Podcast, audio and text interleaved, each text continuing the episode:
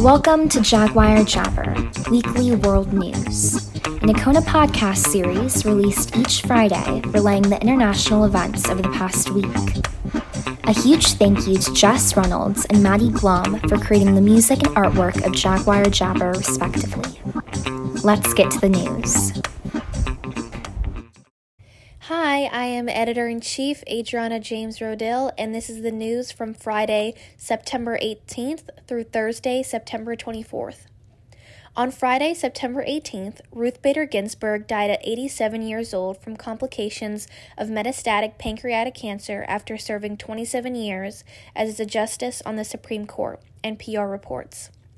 According to the New York Times, President Trump announced he would fill her seat with a woman and announce who after Ginsburg's funeral, so most likely Saturday. Senate Majority Leader Mitch McConnell also said there would be a vote on the Senate floor before the election, CBS News reports.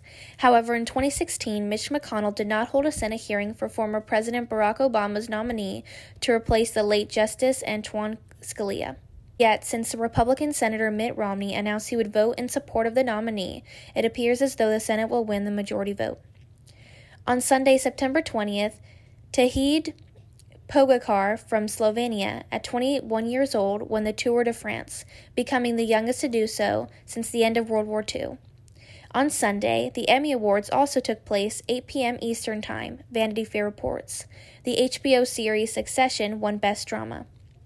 In Belarus, hundreds of women were arrested for peacefully protesting against President Alexander Lukashenko.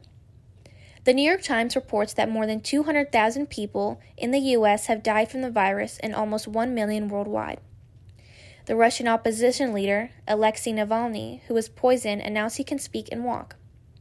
Barbados also announced it would become a republic by November of 2021 and thus remove Queen Elizabeth as its head of state.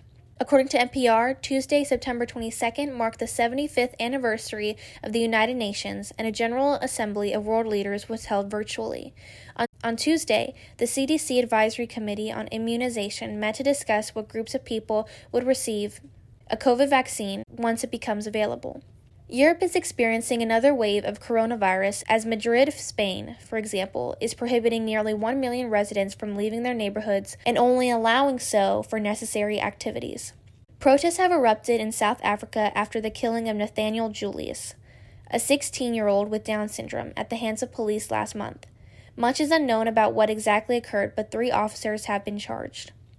The podcast NPR Up First states that an NPR and Harvard University poll shows nearly half of Americans say they are facing serious financial problems as the global pandemic drags on. Due to COVID 19, there will be no Nobel Peace Prize ceremony.